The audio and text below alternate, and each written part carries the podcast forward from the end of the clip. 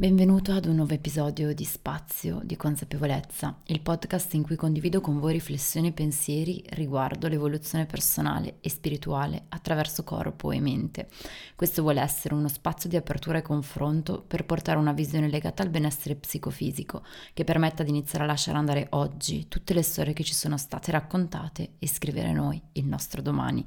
Credo nel potere della condivisione e che la consapevolezza di se stessi sia lo strumento più potente che abbiamo a disposizione per evolvere e trasformarci.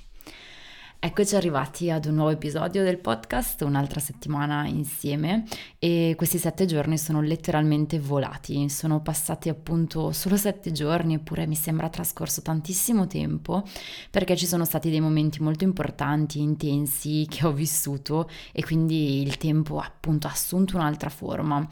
E è finalmente tornato online il mio sito dopo più di 2 mesi in cui è stato offline per lavori e per un rebranding completo, e se mi segui già lo sai, ma era da un po' di tempo che sentivo che quel sito, così com'era, tramite cui mi interfacciavo alle persone, alle donne che guido nei percorsi di consapevolezza, ecco, non mi rispecchiava più.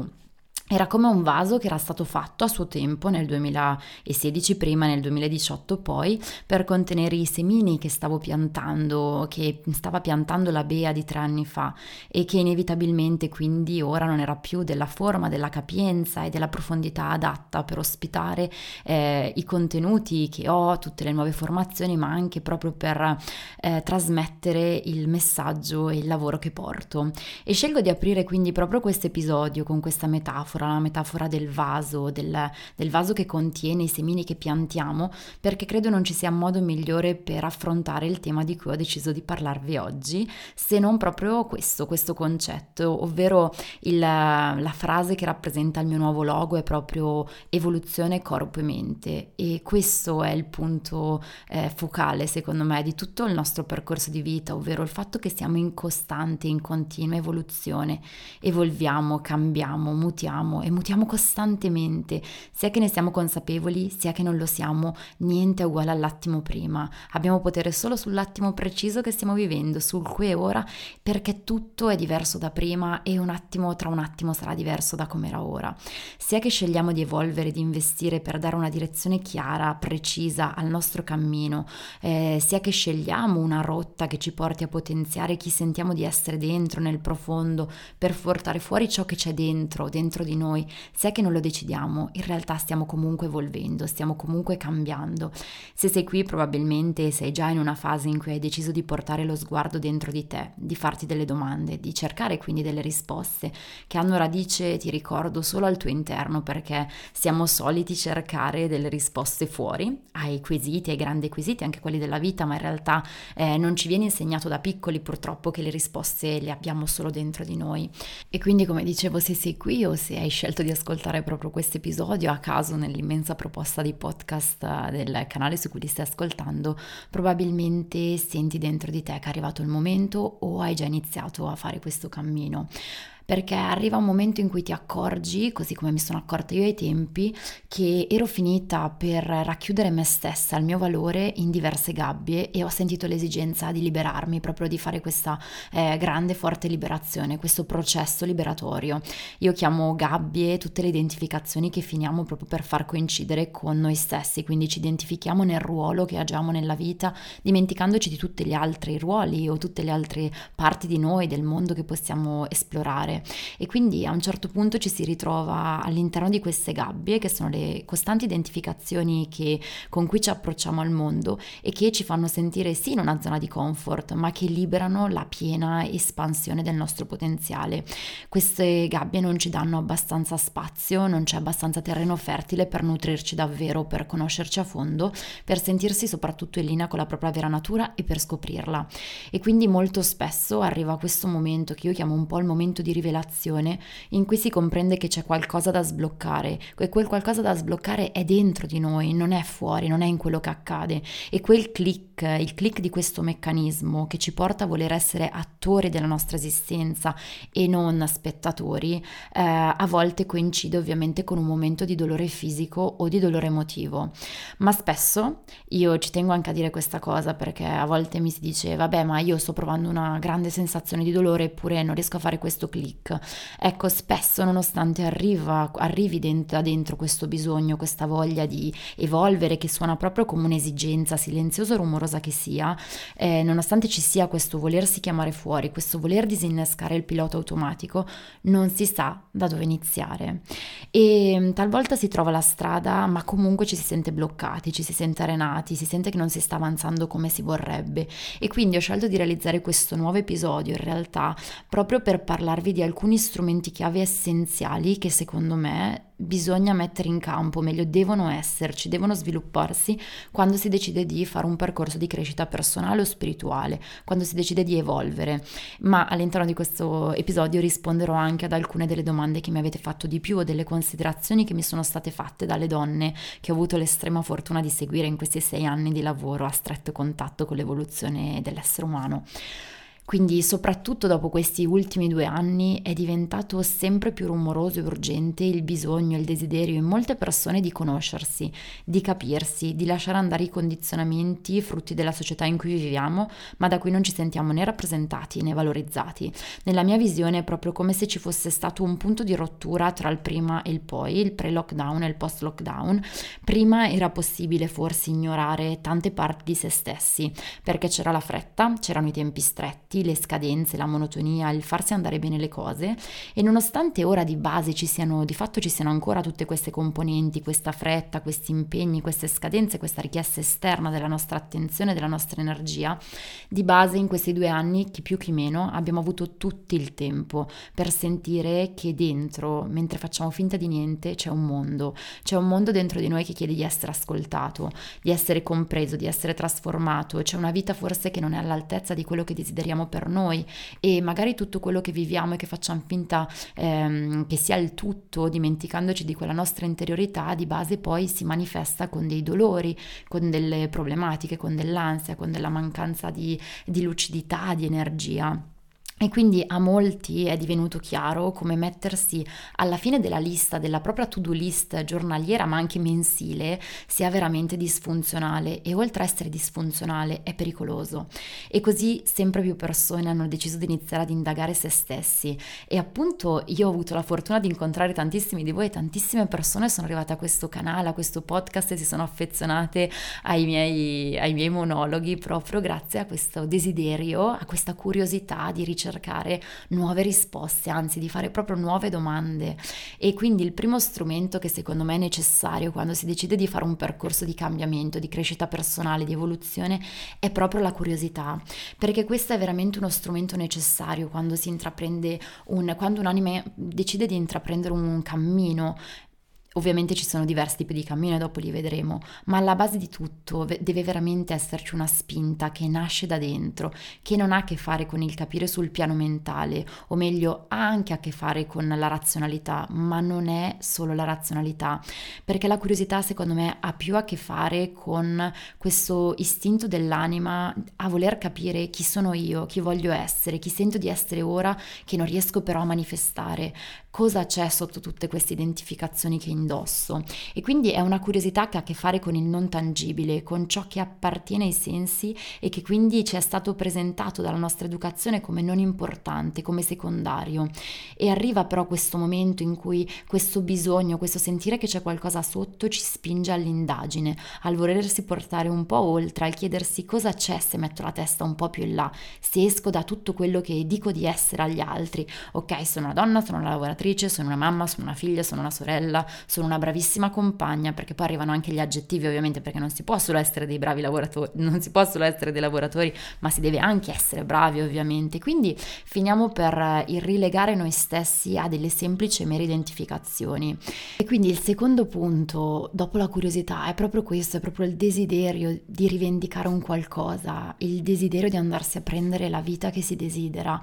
E quindi di base la curiosità e il desiderio di esplorare terreni nuovi e sconosciuti o parzialmente conosciuti vanno di pari passo, e mischiati questi due elementi, quindi la curiosità e il desiderio, uniti a una dose di insoddisfazione, a un dolore temporaneo costante, a mio avviso sono ciò che costituiscono l'innesco per iniziare a rompere quella gabbia, per iniziare a scheggiare anche un semplice dei vetri da cui è costituita questa gabbia, perché le gabbie come me le immagino io, faccio scusate questa divagazione, le gabbie in cui siamo dentro in realtà sono trasparenti, sono fatte di vetro, quindi noi vediamo quello che sta fuori, e questo è il motivo per cui anche una semplice scheggiatura di questa nostra gabbia può veramente aprirci a una nuova visione. E da quel piccolo graffio potrà entrare nuova aria, una nuova luce, e noi potremo consapevolmente poi giorno dopo giorno, facendo delle scelte consapevoli, rompere veramente tutte le altre gabbie in cui siamo dentro e in cui non sappiamo di essere, diciamo, immersi. Ma prima di entrare nel vivo di quali possono essere poi gli strumenti che possiamo scegliere per fare un percorso di evoluzione personale nel concreto, e dirvi gli altri due strumenti chiave che secondo me sono necessari per poter scegliere il nostro percorso, mi preme anche vedere insieme a voi perché da sola l'insoddisfazione o il dolore non sono sufficienti per iniziare un percorso di cambiamento.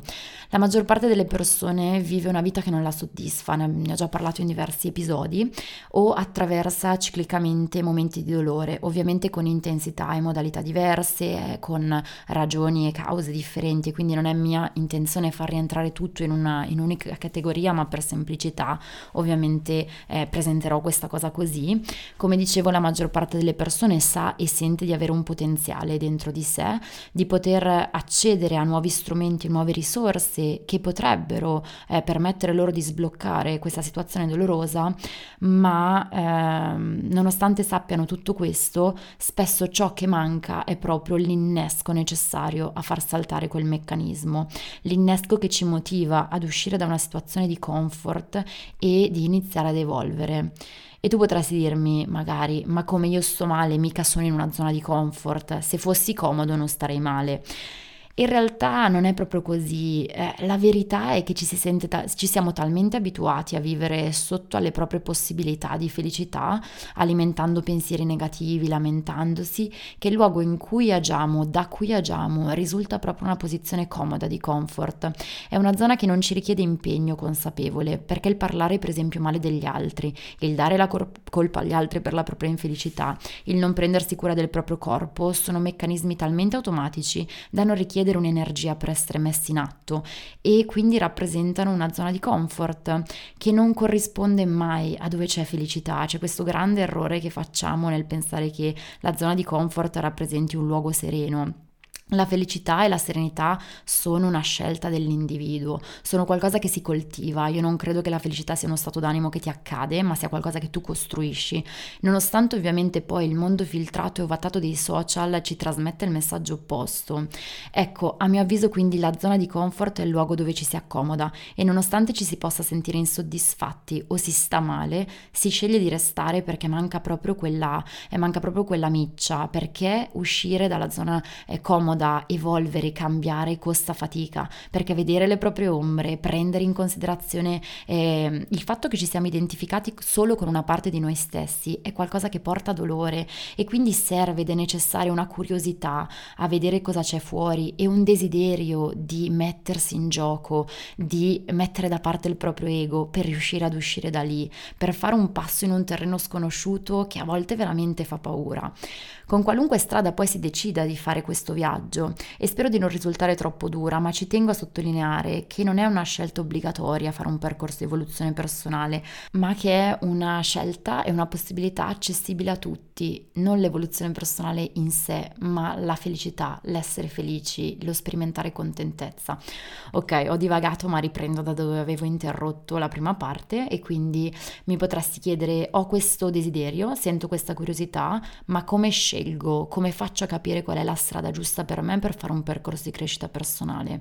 Questa è la domanda che più mi è stata rivolta anche grazie a questo canale, perché non c'è un manuale, ma soprattutto spesso manca proprio la panoramica di tutte le opzioni che abbiamo a disposizione, che esistono, ma qui si apre secondo me una netta differenza sul tipo di percorso che si desidera intraprendere e quindi bisogna fare una distinzione. Nell'introduzione di questo podcast, così come nel mio sito, nei servizi che offro, nella mia scuola di yoga, nel mio lavoro, io parlo sempre di evoluzione personale e spirituale. Sono per me una cosa unita, ma non è detto che le due cose coincidano sempre, quindi non è scontato che in tutti i percorsi di crescita personale sia inclusa una parte spirituale e o viceversa.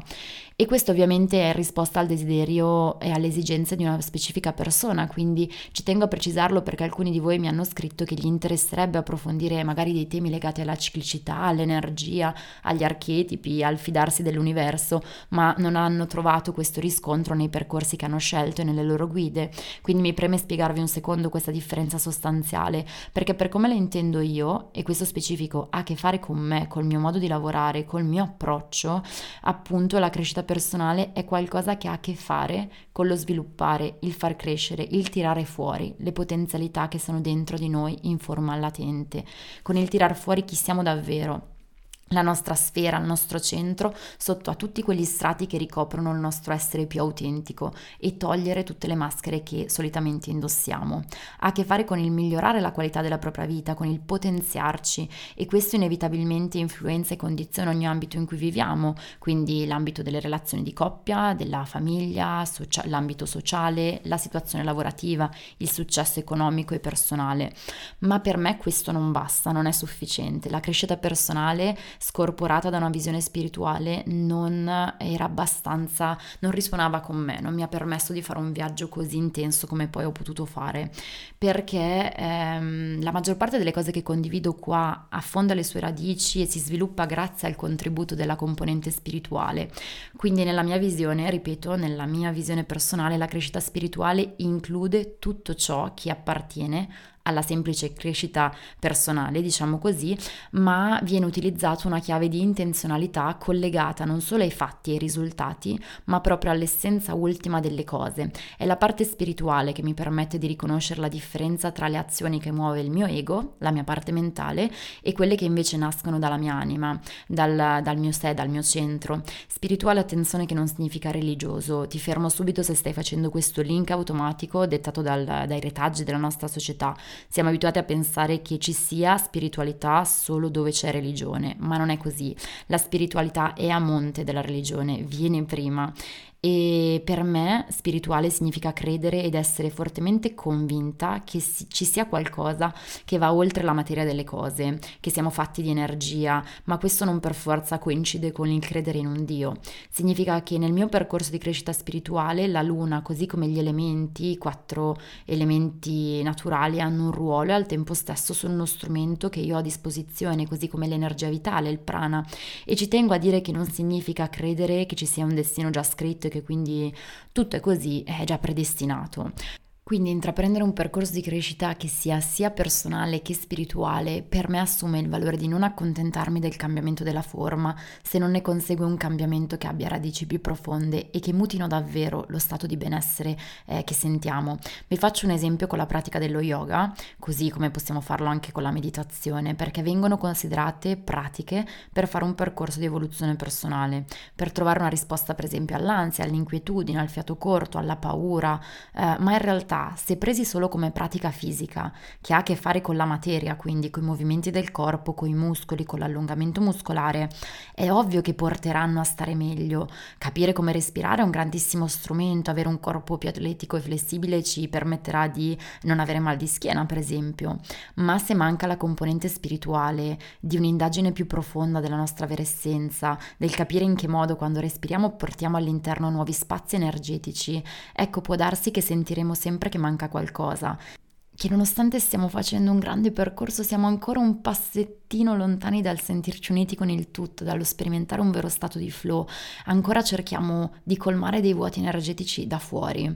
Ecco perché il terzo punto chiave, secondo me, è l'intenzione. L'intenzione ti fornisce la direzione che dai a un percorso, per poi ovviamente intraprendere e sostenere le tappe che si incontrano, anche i momenti di stallo. Quindi non basta fare yoga perché ci sia una componente spirituale, o meglio perché avvenga una vera trasformazione alchemica concreta nella nostra vita, perché ci sia un'indagine profonda che ci permetta di sentire le risposte che nascono da dentro, soprattutto ad oggi in cui ovviamente lo yoga è diventata anche una pratica molto lontana dalla spiritualità. Però non c'è un giusto o uno sbagliato, è questo che ti vorrei dire, c'è qualcosa che ad oggi può risuonare con te o meno, ed è giusto scegliere a seconda di ciò che senti. Non devi fare un qualcosa che non senti risuonare con te, perché è ottimale e funzionale il percorso in cui ci sentiamo a nostro agio, e soprattutto la scelta che prendi ora può un domani prendere nuove sfumature o mutare senza nessun problema. Siamo in continua evoluzione, questa è la base di questo episodio e quello in cui credo. E per esempio io ho iniziato a indagare su di me 15 anni fa in modo molto razionale e scientifico, con un percorso di crescita personale classico, per poi capire che quel pezzetto che mancava potevo trovarlo in una concezione più olistica, che includesse ovviamente la spiritualità. Però torniamo quindi alla domanda principale. Se voglio fare un percorso di crescita personale, se voglio evolvere, cambiare la mia vita, cosa posso fare? Quindi, detto che non c'è una traccia, una via uguale per tutti e standard, che non esiste una soluzione sicura, efficace, non è che se inizi questo viaggio sicuro arrivi in un punto di serenità e felicità, o inizierai a mutare con la stessa velocità di un'altra persona gli ambiti in cui vorresti portare trasformazione. Però, come dicevo, il terzo strumento che abbiamo a disposizione, il terzo elemento chiave, è veramente l'intento. L'intento che ti muove verso questo percorso. L'intento nello yoga viene chiamato sankalpa ed è la direzione verso cui scegliamo di incanalare le nostre energie, è ciò in cui scegliamo di avere fiducia, non importa quanto tempo, quante resistenze ci saranno. A seconda che il mio intento sia di un tipo o di un altro, posso prendere scelte diverse. L'intento deve sempre riguardare noi, non può avere a che fare con gli altri, perché noi abbiamo potere solo sulla nostra vita. Deve essere chiaro, semplice e espresso in forma positiva. Non deve essere però specifico, perché poi vi presento il quarto strumento. Ha a che fare ovviamente l'intento con il mondo delle sensazioni, delle emozioni e delle percezioni. Una volta stabilito quindi un intento profondo che muove il mio sé, che muove i miei passi, posso passare quindi al quarto punto, il punto che mi permette di tracciare la traiettoria precisa e migliore. Il quarto punto è l'obiettivo concreto, tangibile, valutabile. Puoi valutarlo questo obiettivo perché ha a che fare con le manifestazioni, coi fatti e con la concretezza delle cose. Per esempio, se l'intento è desidero vivere nella contentezza, quindi desidero sperimentare uno stato d'animo prossimo all'essere contento, e non viene specificato quando, quanto, l'obiettivo è invece l'insieme di quelle azioni che mi possono portare a sperimentare la contentezza. Per esempio, voglio imparare a dedicarmi del tempo ogni giorno, oppure voglio impegnarmi a fare una cosa alla volta, voglio tempo ogni weekend per fare un'attività nuova con i miei figli, oppure voglio raggiungere i miei obiettivi estetici per sentirmi bella, vedermi bella. Insomma, spero si capisca la differenza. Vi chiedo di immaginare l'intento come quella sensazione che vorreste provare, non sempre ovvio, ma a cui ambite, per sentire ovviamente un vero cambiamento che sta avvenendo nella vostra essenza. Però immaginate invece l'obiettivo come una meta valutabile, ovvero posso valutare se ho raggiunto in un determinato tempo stabilito quell'obiettivo, perché posso controllarlo e è fatto di azioni specifiche che io posso valutare in diversi modi, con una to-do list, con tracciando le mie abitudini o altro. Quindi una volta che avete questi 4 elementi curiosità, desiderio, intento e obiettivo specifico potete scegliere il vostro percorso. Ci tengo quindi a precisare che a mio parere la crescita personale, il cambiamento e l'evoluzione necessita sempre, almeno inizialmente o per una parte del percorso, di una guida, ovvero anche se il mazzo te lo fai tu, perché di base una guida non è con te tutti i giorni, non sente e vive le tue emozioni, i momenti di down, le ombre, di base è importante avere una guida per non perdersi lungo la strada, per tracciare questo sentiero di cui vi parlo insieme a un'altra persona che ha studiato per farlo. E c'è chi sceglie di farlo quindi intraprendendo un percorso psicologico con un approccio magari cognitivo comportamentale o sistemico relazionale, o scegliendo un approccio più spirituale come quello che ho scelto io, di cui vi ho parlato in un episodio già tempo fa, quindi non mi dilungo. C'è chi sceglie invece di fare un percorso di analisi, o chi inizia un percorso di coaching classico di crescita personale con un coach, o per esempio un percorso di coaching più alchemico e trasformativo. C'è chi sente che vuole invece passare attraverso il movimento del corpo per evolvere, e quindi sceglie magari di fare un percorso strutturato di bioenergetica, o di iniziare un cammino di yoga spirituale, oppure di dedicarsi alla consapevolezza, alle pratiche di consapevolezza, alla mindfulness, alla meditazione. Insomma, ogni strumento può essere potenzialmente adatto a noi, ma con noi non risuoneranno mai tutti gli strumenti. Quindi qualunque sia la guida che troverete, ci tengo già a dirlo ora, metto le mani avanti, il lavoro è vostro. La costante osservazione del mondo emotivo, di ciò che si muove dentro di voi, che evolve, delle resistenze che affiorano, delle fatiche, delle emozioni toste da digerire, da processare, è qualcosa che sta al singolo individuo. Noi abbiamo potere solo su di noi, ma abbiamo anche responsabilità solo verso di noi. A prescindere quindi da quell'ora ogni settimana o al mese che dedicherete a un esperto che vi guiderà, è la continuità del percorso quotidiano di ogni scelta che fate a fare davvero la differenza. E spero che questo sia un po' abbia riassunto, vi abbia portato a comprendere come scegliere poi il vostro percorso, perché i 4 strumenti, quindi curiosità, desiderio, intenzioni e obiettivo specifico, vi fanno già capire, se le scrivete su un foglio, quale può essere un percorso migliore o un altro, perché all'interno di questi 4 strumenti scritti, quindi qual è la vostra curiosità, qual è il vostro desiderio, qual è la vostra intenzione profonda del vostro sé legata alle emozioni, quali sono gli obiettivi tangibili, se voi li scrivete su un foglio veramente vi possono far capire qual è lo strumento migliore per voi oggi.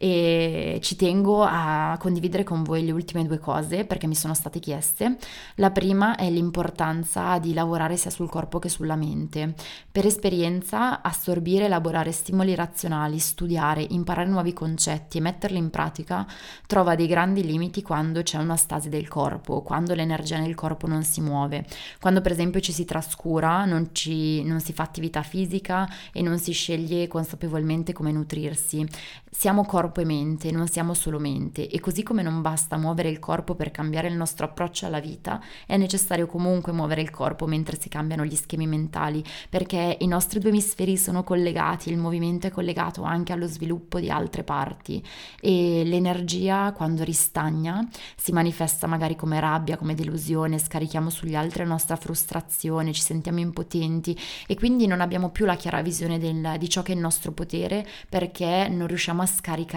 i ristagni energetici. Qualunque sia il movimento poi che risuona con voi, può essere un'attività più o meno intensa, può essere una camminata tutti i giorni, la mattina per iniziare la giornata, può essere una pratica di yoga ogni sera, una meditazione prima di andare a letto. E il secondo punto,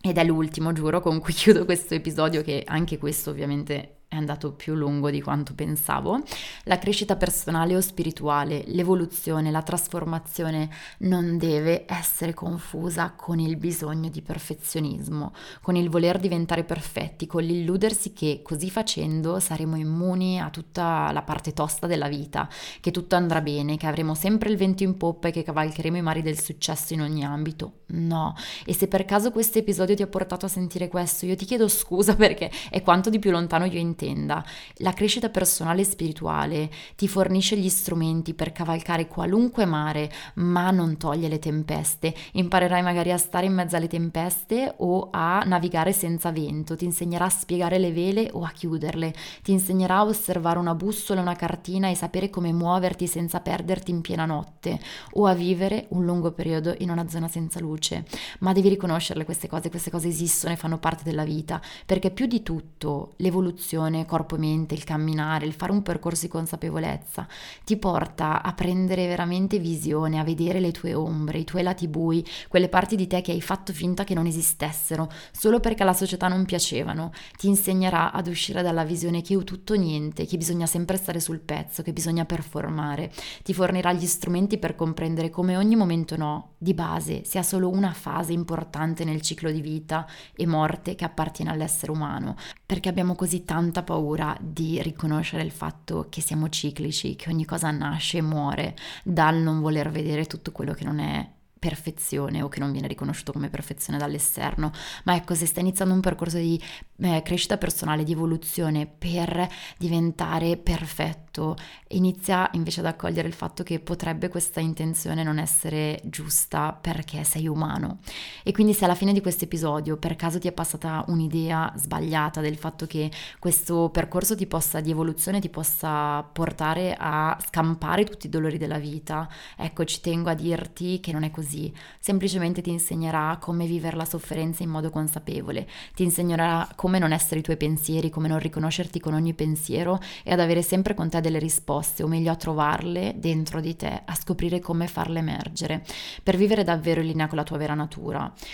E grazie per essere arrivato a questo punto, per aver ascoltato questo mio flusso di coscienza riguardo a un tema a cui mi sta veramente a cuore.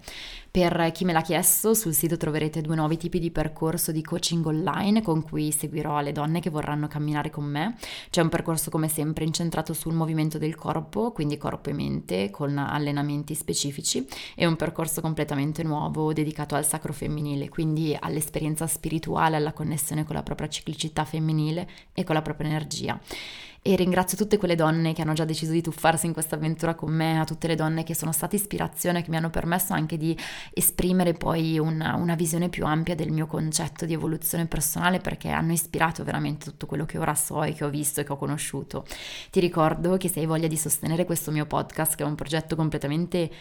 libero e sincero, che nasce proprio dalla mia voglia di condividere le mie conoscenze, puoi condividerlo tramite il link con amici, parenti o con qualcuno a te caro, o condividerlo nelle tue storie. E se hai 2 minuti da dedicarmi per lasciare una recensione, una valutazione su Spotify o Apple Podcast, mi aiuteresti tantissimo a condividere questo progetto con chi magari ora ha bisogno di sentirsi parte di un gruppo di persone in cammino di evoluzione personale e o spirituale. Io come sempre ti auguro una splendida giornata, ti mando un abbraccio pieno di luce, a settimana prossima.